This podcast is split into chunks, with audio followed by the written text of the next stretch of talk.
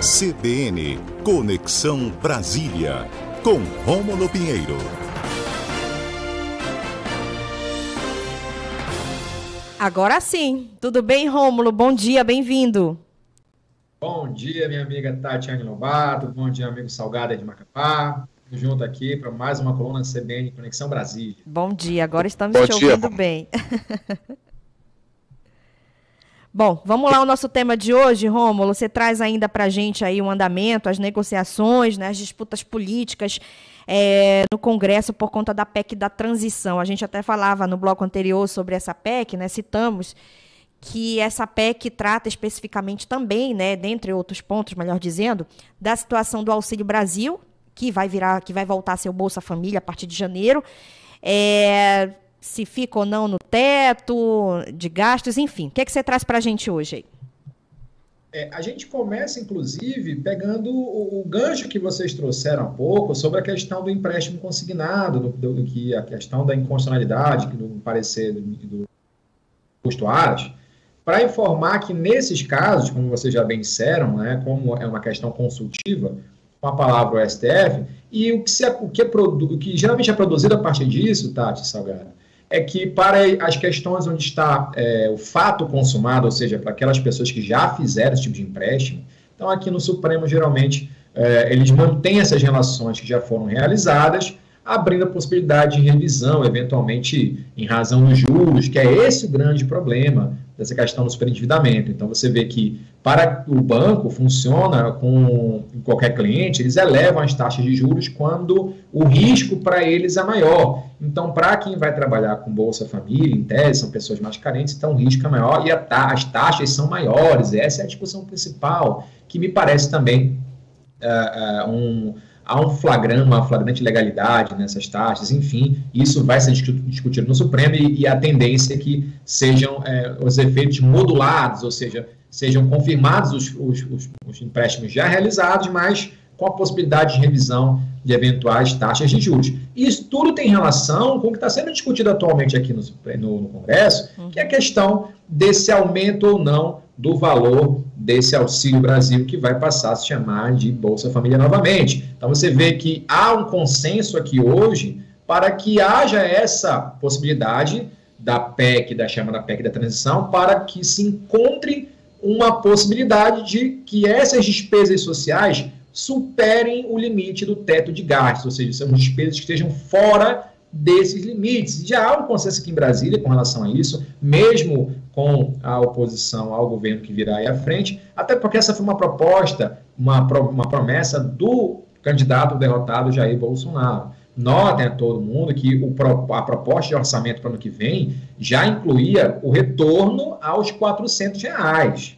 E aí é, havia essa promessa de que voltar, voltaria com os 600, sendo qualquer um dos candidatos, essa, havia essa, essa proposta. E uma vez é, o, jogo já definido, então está se correndo aqui em Brasília para encontrar meios de fazer com que essa, essa proposta seja algo que exceda esse limite. Então, o, o, jogo político aqui, nós temos decisões importantes aí acontecendo, nós temos a, lá o presidente eleito lá no Egito, o presidente atual aqui um pouco recluso, os ministros do STF sendo xingados lá em Nova York, então muita coisa está acontecendo ao mesmo tempo, mas o que de fato tem interessado, tanto para o mundo político aqui em Brasília, quanto para grande parte dos, uh, dos cidadãos aqui do nosso país, é exatamente essa questão do Bolsa Família. O que já há consenso determinado, Tati Salgado, é que isso vai passar sim, há um projeto aqui que, como a PEC exige um quórum qualificado, ou seja, mais congressistas votando a favor dele,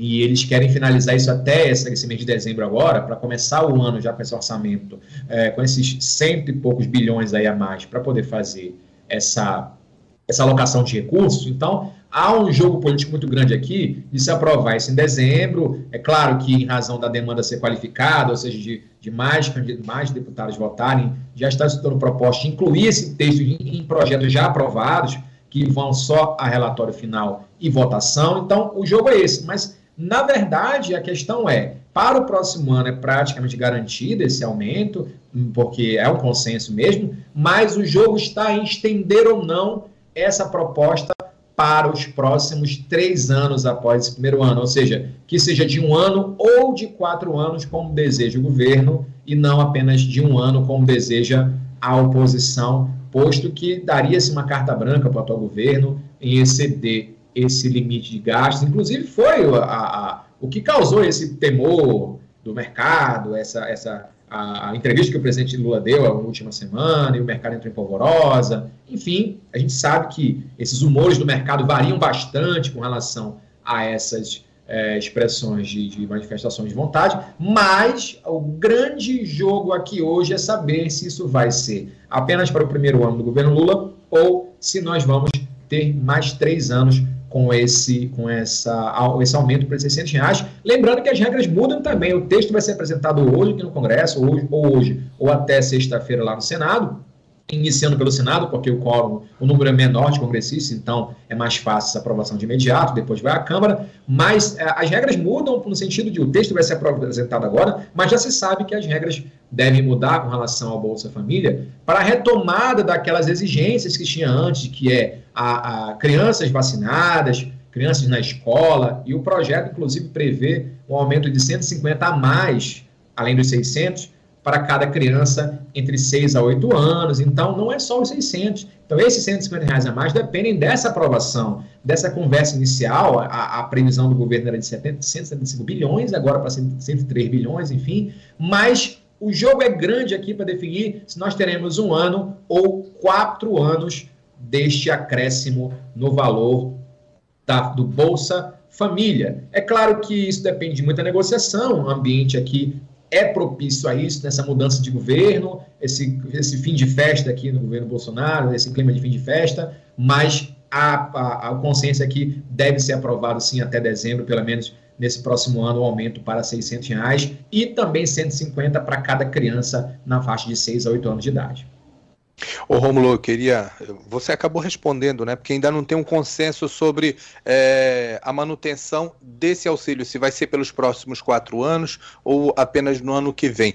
Mas eu queria que você comentasse uma coisa que eu achei curioso, pelo menos, porque dois é, que são considerados pais do Plano Real, que é o Pércio Arida e o André Lara Rezende, eles estão compondo a equipe de transição na parte econômica. E os dois, eles têm divergências o Pércio Arida, ele já é, ele já defende que o, o auxílio ele seja fora do, do orçamento mesmo, fora ali da, da cláusula de barreiras. Já o André Lara Rezende, não, ele defende que seja mantido dessa. O que, que você acha disso? Pois é, Salgado. A, a questão central é, é essa também, mas principalmente saber qual é o cargo que esses dois grandes economistas vão ocupar no governo, é, de, de fato, que começará em janeiro, porque nós estamos falando da equipe de transição. O próprio presidente Lula vem sendo pressionado muito para definir o ministro da Fazenda e sua equipe econômica. É certo, sim, que nós teremos esses componentes aí, essas pessoas envolvidas na equipe econômica, mas a gente não sabe ainda qual posição que eles vão tomar a partir dessa composição agora ao final do governo de transição. Então, há correntes dentro do próprio da linha de pensamento que o presidente Lula vem adotando aí para o próximo ano, ou seja, uma composição de governo baseada não somente em elementos da esquerda, mas também mais de centro. E essa luta ideológica entre esses componentes que você bem citou, essa linha de pensamento, só vão ser melhor definidas, meu caro Salgado, no, a, a, partir da nomeação da equipe de fato, porque nós estamos falando do governo de transição apenas,